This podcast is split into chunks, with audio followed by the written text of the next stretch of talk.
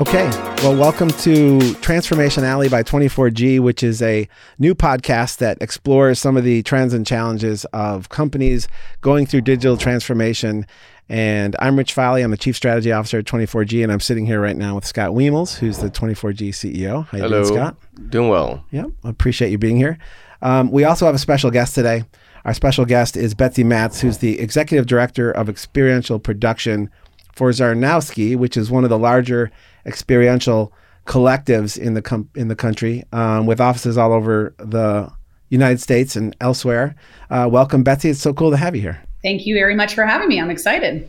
Yeah, we have lots to talk about. We were we've uh, are a partner of Czarnowski on many projects, and worked very closely with Betsy, especially. I mean, before the pandemic, of course, uh, with some of your uh, physical events and some of the digital layers that you guys put into some of your events, but also in the uh, during the pandemic. We sort of uh, scrambled together, as it were, uh, to sort of put together digital solutions for companies that came knocking on your door and ours to help them navigate some of the problems of that. We're going to talk about all that today. But what I thought would be cool to start with, Betsy, is really sort of a sense of what's happening right now. Um, you guys really built your name on live events in the in the universe in the world and and they went away for a long time but they're coming back and they seem to be coming back with a vengeance but i wanted to ask you from your perspective somebody who built her career on live event production uh, what are you seeing at czarnowski what's happening right now Well, if you took a look at my calendar, my travel schedule, you'd find that uh, I can corroborate that live events are coming back. Um, they're coming back, as you said, with a vengeance. Although that seems a little um, pessimistic. They're a, a, more optimistic word would be they're they're back in full swing. Um, of course, there's uh, new safety protocols. There's new um, concerns. Uh, we're approaching them in a in a different way. People are some clients are a little bit more um, measured in their approach to bringing back live, and we're seeing a lot, still a lot of hybrid. But uh, absolutely, um, Czarnowski is is pleased to see live events really coming back, including uh, trade shows and auto shows all over the world. Of course, Shanghai Auto Show was sort of the first one to come back in that space. And then now uh, lots of brand activations, um, product launches, things like that happening in a live environment, press events finally coming back. Um, so people are ready and uh, I, we are busier than ever, and um, we're seeing a, a, huge upswing and back to live events. It's excellent. I know that um, that when during that sort of digital uh, period where it was all virtual all the time, I really felt like there was a lot of folks on the Czarnowski squad who were like, "What is going on? How are we going to sort of, sort of navigate this?" I feel like you guys have your sea legs again, and everybody's sort of jumping back. What Scott and I were talking about earlier is like these all the concerts we're seeing, all the things that are happening, all the tour buses that are being rented. Are, are you seeing it all happen all at once? That everybody wants their events sort of at the same time, and what sort of smash and crash is happening on your side as you guys navigate all the people jumping back in? yeah, smash and crash is a, a perfect description. Um, you know, you and I have talked about this, but I really feel like what's happening is the pendulum is swinging way back the other way. Um, people were so uh, inundated with the virtual and digital solutions for so long by necessity that there's such a, a hunger to get face to face that we are seeing people packing summertime, which is traditionally actually a quieter time for for brand activations, live events, um, because it's really more of a season for, like you said, concerts, things like that, um, is all of a sudden packed with with activations because people need to get back out in front of their consumers. They need to get back out in front of their B two B contacts, and so we're seeing a huge amount of road shows going out, um, things that are smaller activations, not necessarily as big. Um, but yes, the ping, the pendulum swung way far the other direction. We're seeing mostly live but I do believe it's going to settle back in um, into a more hybrid solution towards the fall and the winter um, as we sort of see how things play out with the pandemic, with vaccinations and things like that. But yeah, it's a smash and crash right now. People are just scheduling on top of scheduling on top of scheduling. Yeah, we'll we'll talk about the hybrid thing in a little bit. I'm excited to sort of talk about what that might mean. But we're seeing the same thing, Scott, at 24G. A lot of our our, our uh, partners like you Betsy and Czarnowski are starting to come knocking again. And it was it was dry. There was nothing happening on that space. A good chunk of our business went out the door as well. Um, but Scott, you're you're you're now in, in, the midst of all this too, seeing all the, the the commentary, the requests come in to 24G as well on the experiential side. Yep, and it's it seems like it's it is back to normal, if not more, for the for the summer season. You know, the amount of uh, proposals that we're responding to is just you know it went from a trickle of one to two a month to five to ten a week. Um, and it's it, it it seems like the demand also it's it's events right? So it's always not as much time as you want but it's as much time as you're used to. And it, and on the other side of it is nice even though we are a virtual company it's a you know the common expectation and understanding of what we're producing and and how it gets done is there.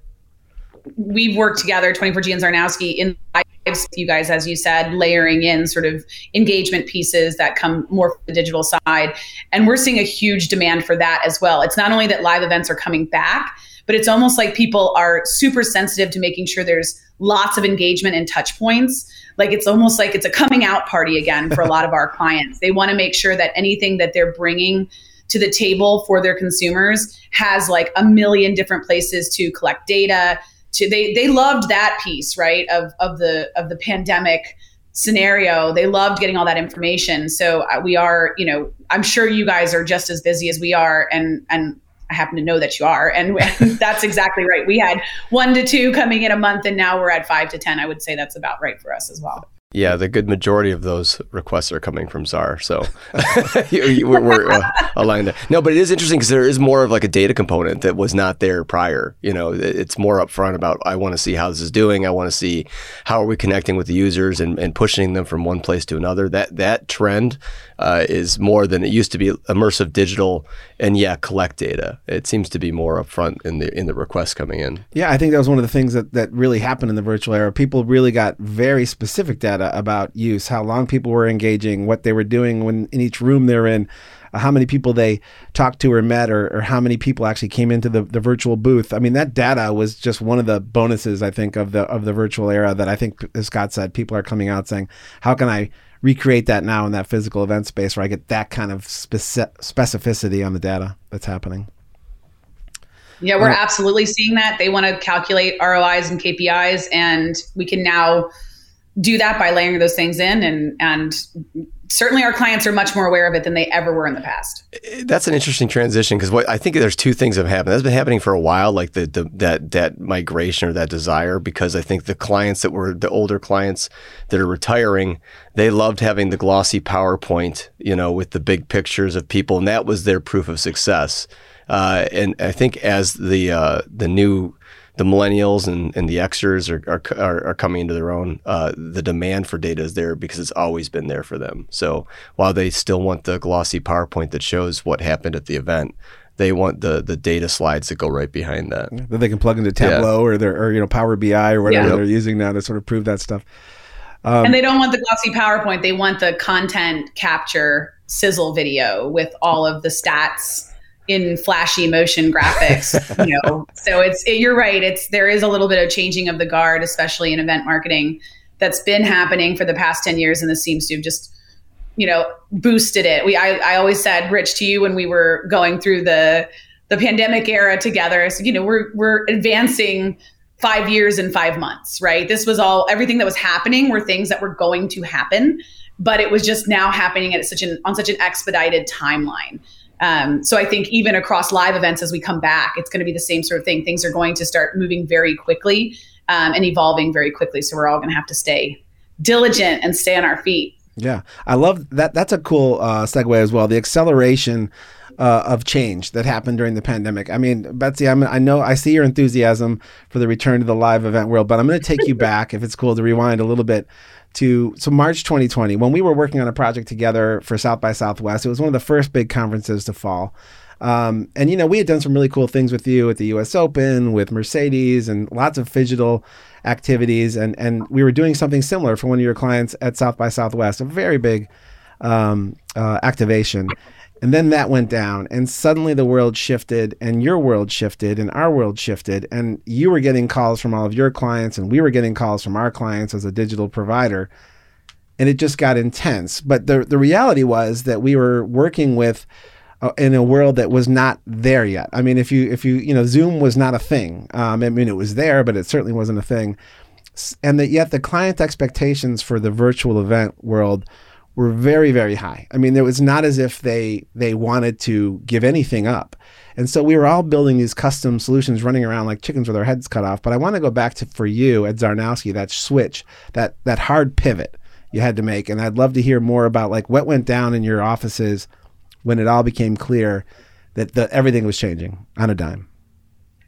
Um, I mean, it was a huge learning curve. Um, we, as you said, have uh, always relied on uh, mostly vendor partners um, to create our digital experiences for us. We do have an in-house visualization company um, that you know does some of that kind of work. But anything we were doing in the live event space prior to March 2020, we were mostly working with outside uh, agencies like 24G.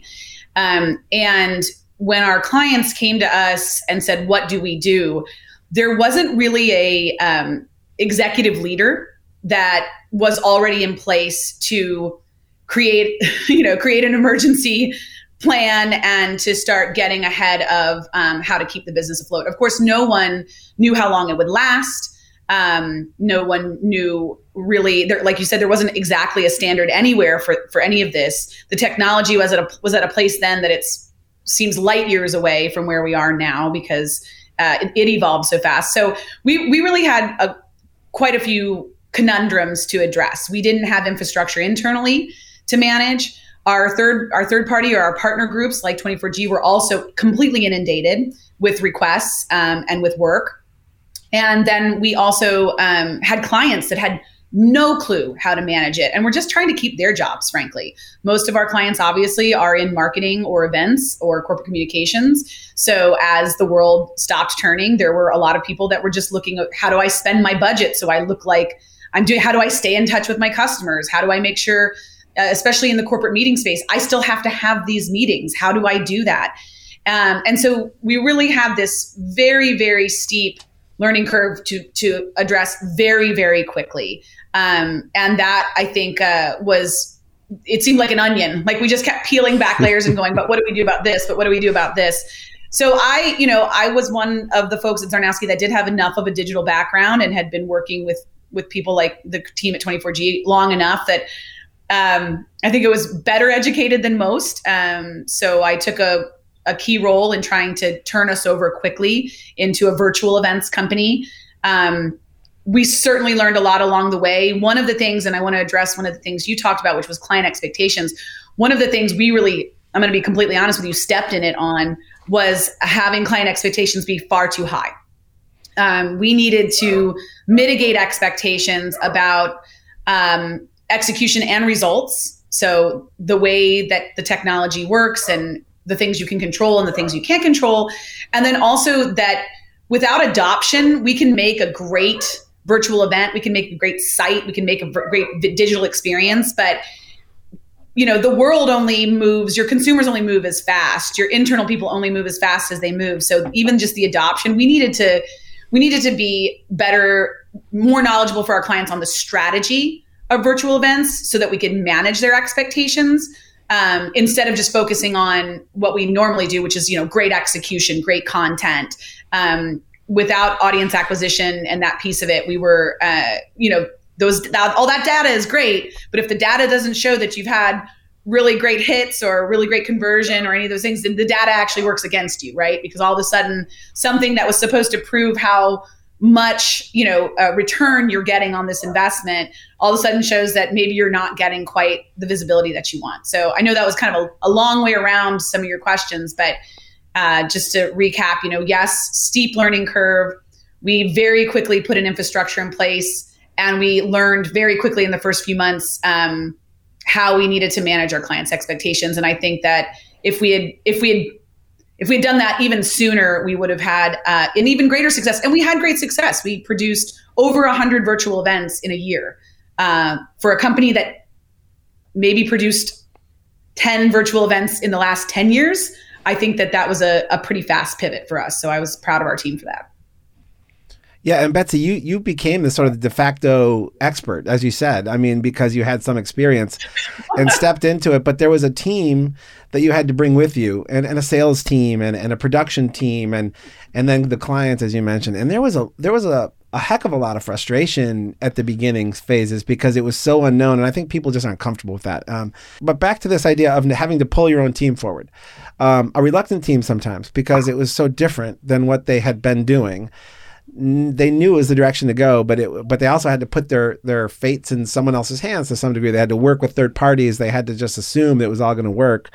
and of course they wanted to sell like you've always sold, but it's a totally new world. And um, and we had to do the same thing here. And I would love you and Scott to sort of compare notes on on how you manage that internally at your various places. I just love that you used the onion analogy because it was because every layer you peeled back, you're like, I think it might be the last, but there was, and there was always some tears involved because it was for all of us. It was a moment where. Uh, even if we're a digital solutions provider, right, and we help with the digital transformation, we had never done that many complex programs at once. You know, it was really taking a lot of the technology that we have on our enterprise side of our business, uh, where you're setting large platforms that have to work 100% of the time uh, with large users and converting that product in real time to support our, our experiential, um, you know, partners and customers. And that was, it was a moment where, you know, we would build two to three of those in a year, and the customer would use them for two to three years before they would, you know, maybe change their solutions up. Uh, and now we are building them, you know, one every week, and having to tear them down the next week, right? like it was, and and so yeah. it happened. It, that tide happened. That turn happened so fast from the, you know, from we can do this to we're doing this at a at a volume that is more than I've ever seen, you know. And typically, you know, with the experiential work, uh, you're making something in the past. I think this is going to change forever. You know, it's not small screen experiential, right? Where they're doing it on their devices. It's it's more big screen experiential, being that you have a kiosk or a large screen, and there people are interacting with that uh, and and that was the immersive digital, digital experience. And now it's it's the opposite. It had to be on everybody's device, and it had to be with video chat and permissions. And it was just such a. And then by the way, the deadlines didn't change. The pressure of live experiential and and, and again, I think that's where for us to strategy and onboarding it was new to us to even set expectations with you know with Czar and others because it was just it was so new to us too. And so you're writing your best practices uh, in the fire right of how this is going to happen. Uh, and, I think it, it, while it was it was a challenge I think that, that the industry is going to be forever changed because you know I think that that desire to now have that small screen interaction is going to be something that's going to be around for a while, you know. And, and like I said, back in the day, it would be on a big screen, and you have one screen in one, you know, PC that might be driving that with some maybe cloud technology behind it, but it was it was just had to be on that. And you'd come to us and say, "I need this changed in two hours," and we'd say, "Sure." But now it's like, "I need this changed in two hours," and by the way, there's ten thousand devices out there that has to work on, right? So that was that was uh it was new for us. Yeah, yeah, and, certainly on our side of the business, we did not understand the ones and zeros of how this all goes together. I mean, certainly our sales team didn't didn't understand exactly what the timelines really could be. Um, our production team was learning it, and I think you know adapted quicker than most teams uh, on our side of the business. But you know the, the digital guys are even saying we were a, a, little unprepared. So you can imagine on the agency side how incredibly unprepared we were to manage. Scott, you said, you know, the timelines didn't change. You're exactly right. In fact, they accelerated because people were going, I have to get something going.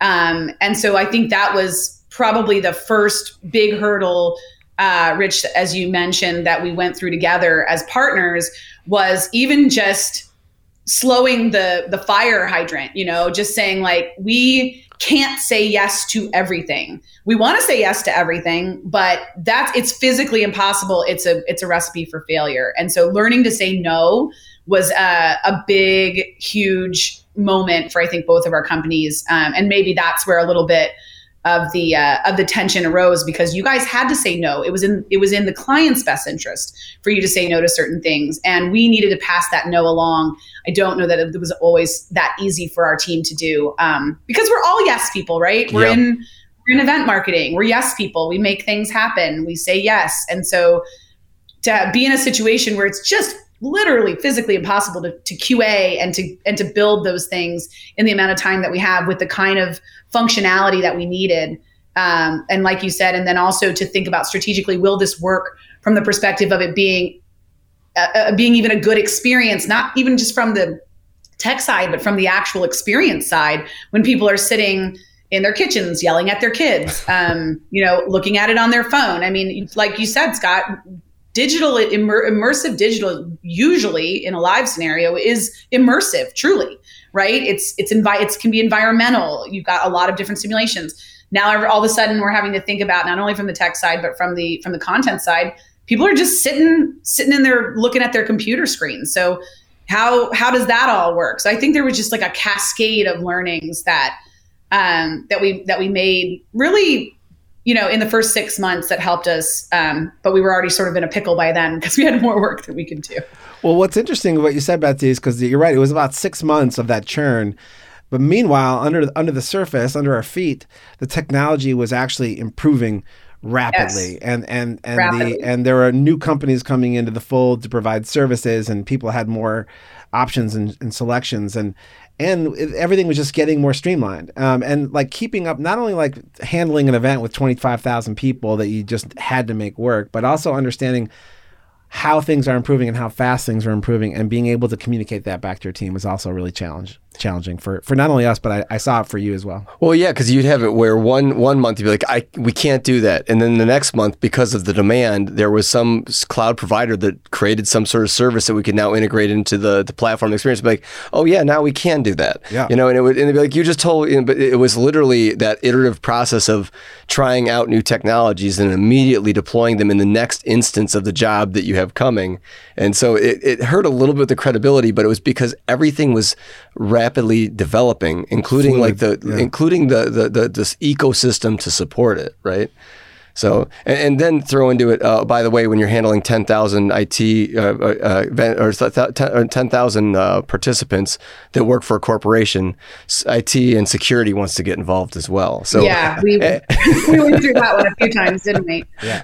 Yeah. So, and they, and they didn't know what to think of these things, right? They didn't have that understanding that this is a, a most likely a one and done. This is not yeah. a site that's going to live on. So the security, uh, you know features and, and and levels of security that we needed to pass might not be exactly the same. We had a, a lot of that kind of thing. And and on the czar side we had to dedicate a person just to keeping up with the new technology figuring like what you know being a subject matter expert of what the available platforms were what uh, would work best in what use case. And uh, it, it became a completely full-time job just to track that those changes. And you're right scott it was hard because the minute we said this is a great solution, there might be another great solution, or there might be something that was a better fit for our clients. So we had to focus really hard, and then you, you know then you have to communicate that out to your teams because you know we're a fairly large company, global company. Then to to keep everybody up to date and abreast is another challenge. So yeah. Just, you know, talking about it, it was very challenging. No wonder I was so crazy last year. Not to mention in the virtual world, um, you're not just doing with, with the with the time zones and the countries and the different areas, you weren't doing like four different shows. You were doing essentially the same show, but w- uh, across the time zones, kind of following the sun. And, and the incredible pressure of a 24 hour like period of four shows that were happening and then throw China into the mix which with all the challenges and, and stuff we had to learn there it was just uh, absolute um, sort of gleeful chaos. Um, you know, there was lots of fun, and it was also incredibly hard and painful at times as well as we sort of discovered on the fly. Say that China has, you know, issues with some of the features that we that we had built. Yeah, we now have a partner in China for that, but uh, you know, just because you can have the platform translated to Mandarin doesn't mean it's going to work in a communist country. I think that's the the lesson learned there. Um, but uh, again, it was happening so fast that it, it went from oh yeah, we're going to have a few people in China to you know that it, it was you know the video technology and communication. China doesn't like letting that kind of stuff in. That's true. So no, and they and they can turn it off anytime they want. That was Correct. the thing is even if we could get all of the right approvals, every even if everything was done, every I was dotted and T was crossed and that and that goes for um, you know internet outages. It goes for for you know ibm servers going down. I mean there's just a certain amount and this was i think like i said with client expectations there's just a certain amount of this that absolutely is completely outside of your control. That's true in live events too but i i feel it much more deeply because if they're only connected by this one string then if you cut that string for and, and have to take the time to retie it you know you've you've you've got a total disconnect, um, literally and figuratively. Uh, and you know, you said gleeful chaos. I just want to also mention that as we're talking about all these challenges, I also want to celebrate that we had a lot of wins in this space. I think that we that the process was often so painful that we didn't celebrate our wins enough. Um, but we had a lot of wins in in the virtual space, 24G and Czar together and also separately. So I just want to make sure that I'm sort of tempering talking about all these challenges with talking about the fact that we did, you know, come a long way. We we put out some of the best uh, products and events that I that I saw throughout the the pandemic. Um, it, it was not always gleeful, um, but but I do want to make sure we mention that you know there were some really good moments um, that were not challenges. Oh, there really were. I mean, I I feel like um, you know I'm I'm really proud of that that whole period. I do think there was some some pain that you you deal with when you're working on new things, but I, I looked at how everyone rallied and came together, and to your point, some of the changes that had to be made literally on the fly, and to see like how, how humans respond to that is um, is pretty amazing. And pretty, but I think one of the challenges we saw, Betsy, was that when you know, we were joking earlier about this Louis C.K. joke where he talks about like he's in flight and the internet isn't working, and it, there's only been internet on flights for like what however long, and people yeah. are, are are furious that the internet's not working on their plane in the sky, and and I think people's expectations really adjusted quickly. They expected things to work, and I think we all rose that challenge, and and wanted to kind of put everything behind the curtain. We didn't want any of that that chaos or, or confusion to show. Well, that's live event though, right? Because even when something goes wrong, you don't break a sweat. You, the, you know you you react on the fly, and a lot of times the customer doesn't know. But there's so many variables in this where what the wrong could be.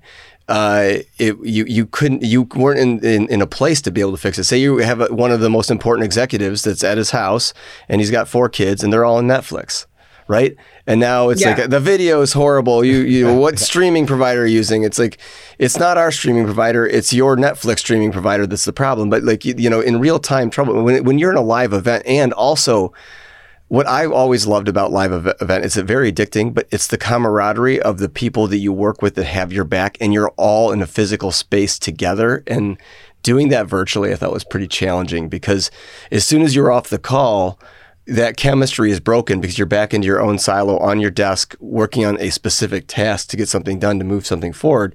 It's not like that live event where you truly feel like you're in the trenches together you know? Yeah. and that that that i found very hard to replicate from a team perspective uh, when you're in the middle of those firefights and everyone's but, in their own homes working from their computers you know? And it's just like yeah, yeah. That, but that chemistry on site even when things are are going sideways but you know that you have the, the team there to, to the squad as you say you know? That's that's special and I found that, that it was hard for that uh, in in the virtual space to really recreate that. Um, but but again, to your point, it, it wasn't all bad. Uh, but innovation is not born on a warm summer day in a lawn chair with a beer. Uh, innovation is born in the fire of when things are most difficult and challenging. That's how things move forward. We just happen to have a year and a half of innovation. so. yeah.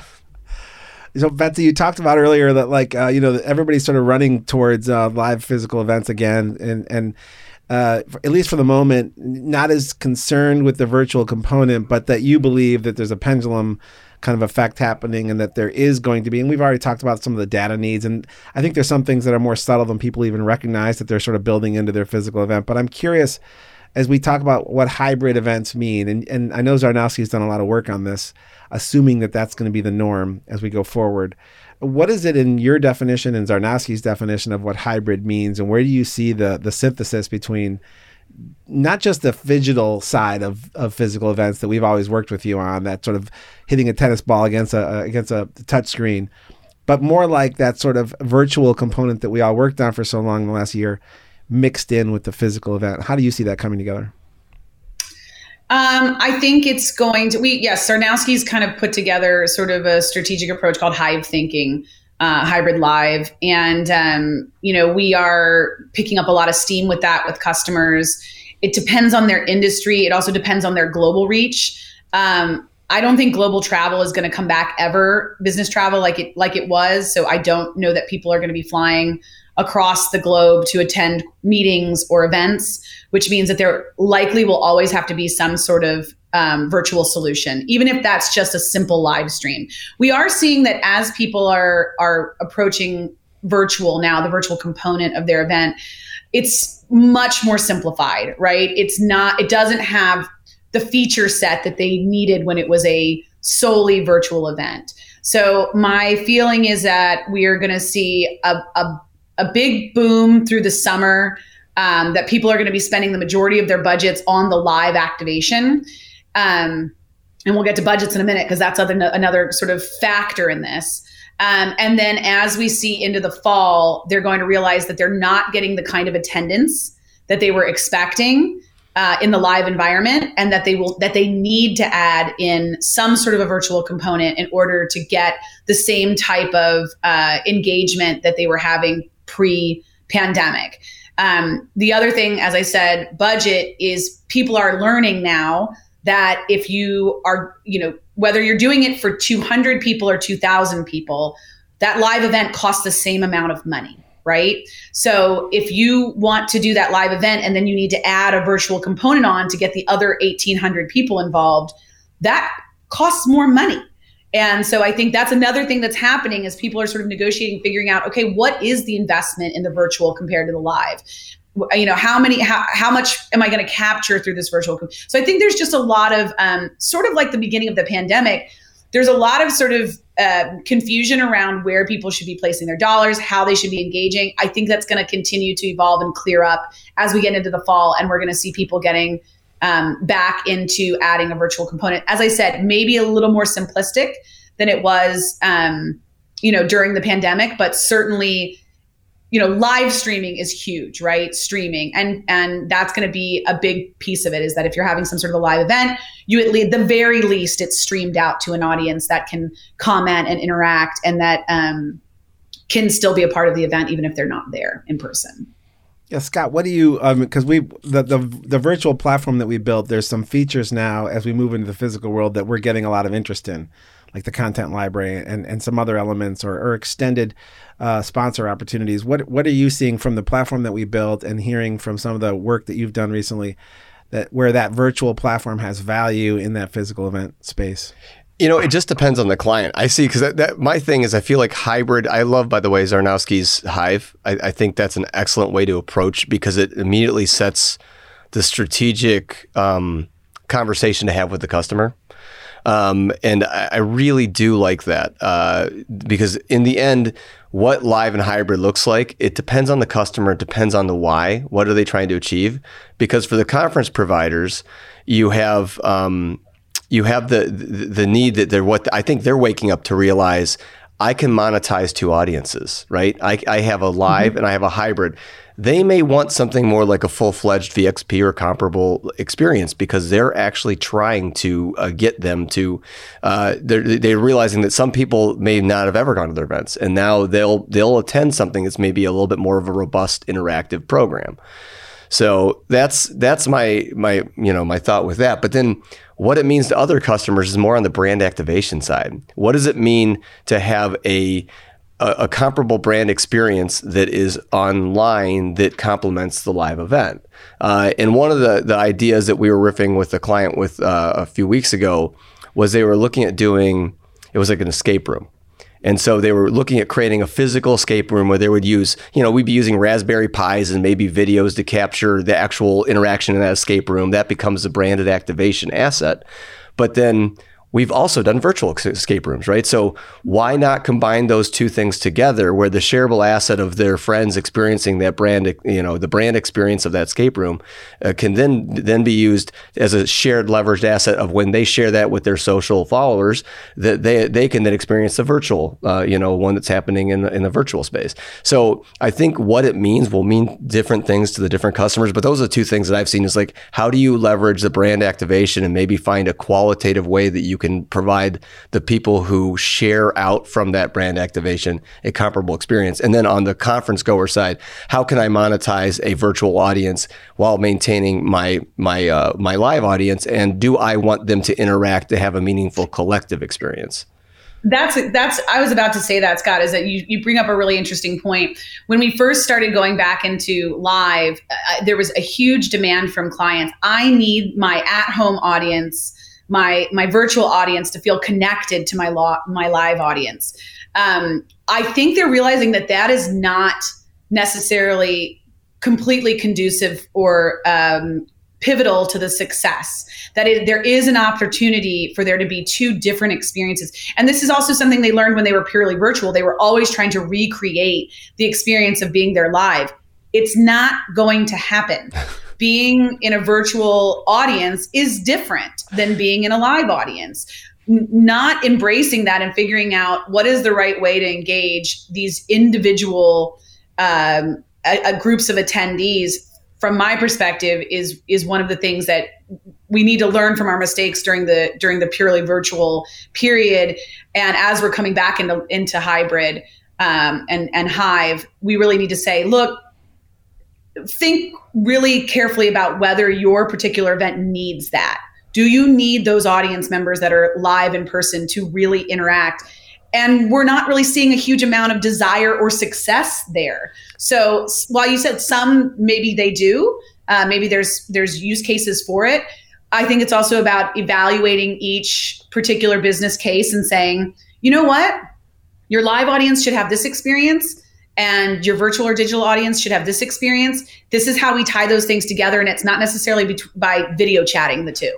Right. Um, it, maybe something different. I, I, agree with you completely. And that's the why of what you're trying to do because there's some sort of uh, key performance indicator, some sort of driver that they're trying to make. It should be based on taking that audience and, and making that KPI happen. It's not about making them interact together. And if I could just tell a little anecdote, because when, when we were when we were uh, checking out other virtual platforms, and a lot of people took it very literally, like they built virtual con- uh, convention centers, right? And so right. Rich and I, Rich and I had the opportunity to do one of those where it's like an avatar that you can walk around, and it was like almost like more like Robloxy than it was like very VR slicky. And there's both of those solutions out there, and I've seen them both. But this one, it was like the characters were all clunky, and as I'm like walking to get to the exhibit booth I'm trying to go, I'm like, this is everything I actually hate about a trade show that I now have yeah. to do virtually. And yeah. there was there, there, was this one point where they had a keynote speaker, and this is like a big like uh, World Health Organization kind of thing talking about COVID uh, that I was able to get us a couple tickets to, and um, they had the, the the lecture hall where this guy was speaking, and he has a little avatar on spa- on on on stage doing his thing and talking, and then they had the IMAGs behind him of the actual guy on video. I'm like, that's cool.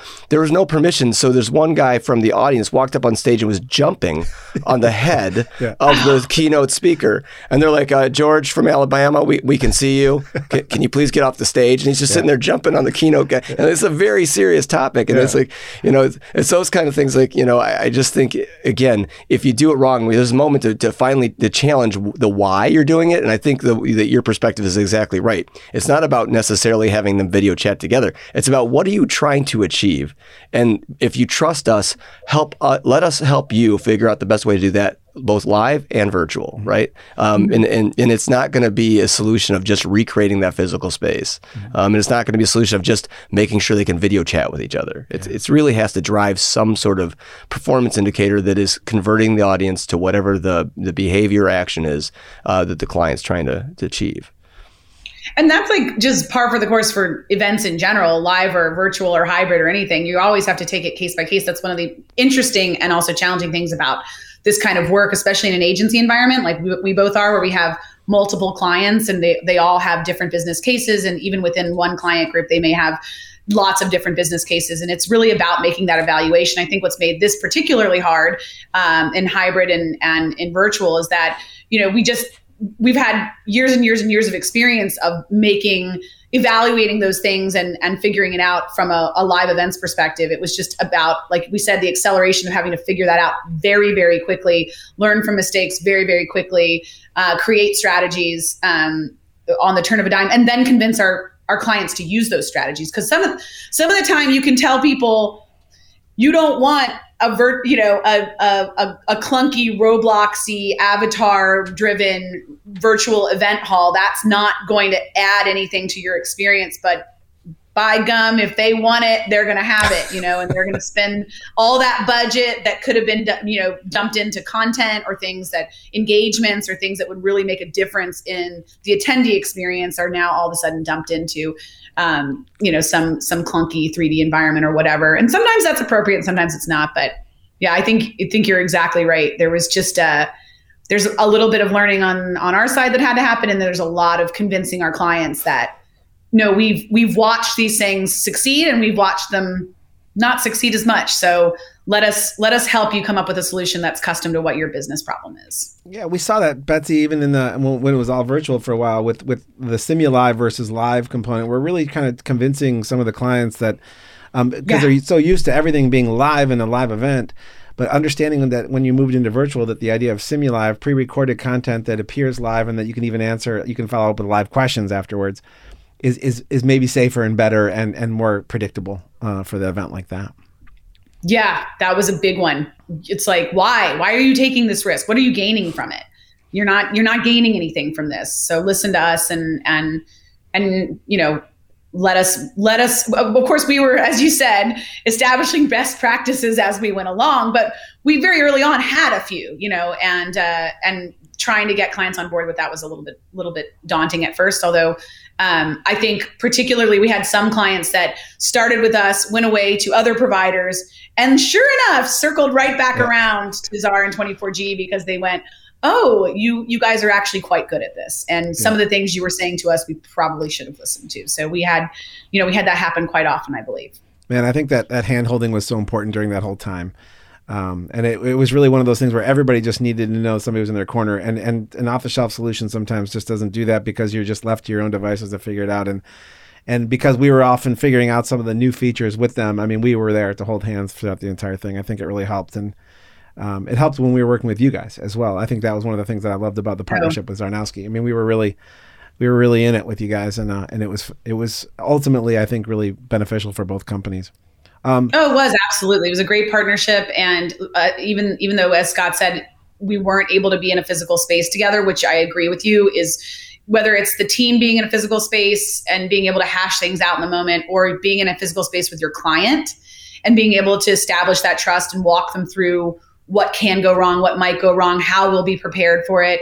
Um, that it, missing that was something that couldn't be fixed or replicated. And honestly, as I'm getting back into live and seeing my clients face to face, I'm like, oh my gosh, there's, you could just get so much more done um, more succinctly. But 24G and Czar certainly developed uh, relationships across the business that you know we couldn't have gotten through it without without you guys. So we, we appreciate that. Oh, good. Sorry times. if I yelled good at you. there was never. You were never. I think I might have been the one yelling. We'll, we'll get to that later. Um, I do want to talk, Betsy, about um, just your own career because, like, what's really interesting to me, you've you've done a lot of different things. Um, you've you become um, so knowledgeable in all things experiential, all things event, and now virtual events as well, and the hybrid uh, component that will come out of that era. Um, but but you're path to this was circuitous. I'd love for you to tell me a little bit about, first of all, how, how you came to Czarnowski, but like, what is it? How does one create a career around experiential and, and how did you do it? Well, that's, you, you really eked it out. I'm the jack of all trades, master of none. um, and uh, no, I, I actually, I consider myself a, a, a generalist. Um, and that does come from from trying a lot of different things. My undergraduate degrees in production design. I worked in the film tv industry in los angeles for several years. Um, that lifestyle wasn't wasn't what i wanted. And so i continued and, and took sort of that theater background and went into some live events and shows. Um, i did that for quite some time. And uh, then i worked more back on the video content side worked for on the agency side internally for certain companies i worked my, my, my most pivotal shaping job that i ever had was that i worked for mattel the toy company and i worked in what they called their worldwide trade show uh, services division um, and eventually ran that division and it was um, it was a it was a trade show division, but it was everything. It was basically their in-house experiential agency as well as their content agency. So we were doing everything from you know world record stunts building six story high you know versions of their of their hot wheels tracks and running real cars through them to um, you know to toy shows huge gallery toy shows in nuremberg hong kong um, all over the world mumbai. Um, then shooting content, um, creating road shows. Barbie is moving, um, doing partnerships with Chevy to create a real size Hot Wheels that was a limited edition Chevy vehicle. So roller coasters, branded roller coasters, and and uh, uh, theme park environments that were all Mattel branded or Mattel brands branded. So that was really the place where I was like, oh, I'm taking a piece of my knowledge from here, adding it to a piece of my knowledge from here, adding it to a piece of my knowledge from here. And I think that's what we're really doing at Czar because we're, you know, Czar uh, initially was a truly a trade show exhibitry design and build in the last 10 years we're evolving into what we call the collective and the collective services our clients on such a variety of verticals um, content creation digital uh, virtual e- events corporate events brand activations branding true agents creative agency and advertising work so now we have all these verticals and actually that's i think what makes me an asset to czar is that I've kind of touched on every. I know enough to be dangerous about everything. Um, uh, g- generalist producers, particularly, are un- undervalued these days. People think, "Oh, I didn't focus on this one thing, so I'm never going to be, you know, excel in the industry." It's like I tell my producers that's the op- absolute opposite of the truth. Learn enough to be dangerous about everything, because ultimately, and, and now, especially post pandemic, everything's layered everything's going to be layered. It's going to be a live event. There's going to be digital. There's going to be virtual. There's going to be content creation that goes into that. There's going to be graphic design and show running. I mean, actual live event show, show calling. I mean, there's just so much technical expertise, all of those things. You, you have to, if you really want to be successful and experiential, at least on the production side, but I believe on the creative side as well, because creatives, you can't be an effective creative unless you understand a little bit about how it gets done. Um, so I really feel like becoming a generalist is the is the what I would encourage people in the experiential industry to do. Know enough to be dangerous about everything.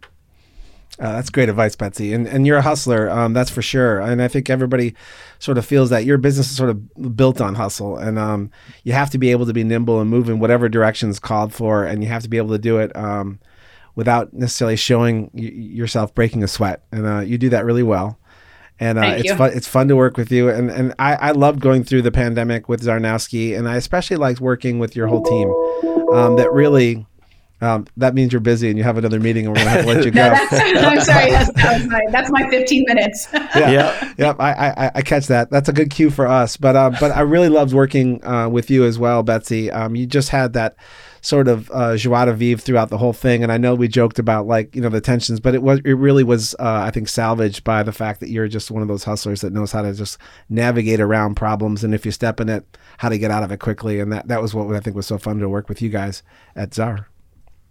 Well, thanks, and I feel the same the same way about you and your team. I think ultimately, um, and this goes for no matter what kind of work you're doing. If you don't enjoy the people that you're doing it with, uh, it, it especially in in a in a quick, fast paced industry like this where there is such high expectation, um, then you're sunk. You have to enjoy the people that you do. You have to respect them, and so I appreciate that compliment. And and and you you do have to work hard. You, that never ends. Like whether you're managing a team of people that are doing things, or whether you're one of the doers themselves, or whether you're strategizing about how to em- engage or you know deploy that team. Um, it's it's a it's a it's a fast paced, demanding industry, and like you said, you have to be ready to hustle. So, I guess I if I didn't, I always tell my husband if I stopped, I'll die. yeah. All right, well, we'll, we'll so, run with you. We look forward to like the next uh, the next phase of our of our partnership. Uh, and in the meantime, I, I want to thank Scott Lemos, our CEO, for being here. Betsy Matz, uh, from Czarnowski. Thanks so much for joining us today. And for everybody uh, who's watching, don't forget you're watching Transformation Alley by 24G, and you can follow us on LinkedIn and Instagram and uh, Facebook and, and all those great social platforms. We hope you do. Betsy, thanks again for joining us today. Really appreciate it. Thanks for having me. Fun to talk to you guys again. I hope to see you in person soon. Yeah, come visit us in Detroit.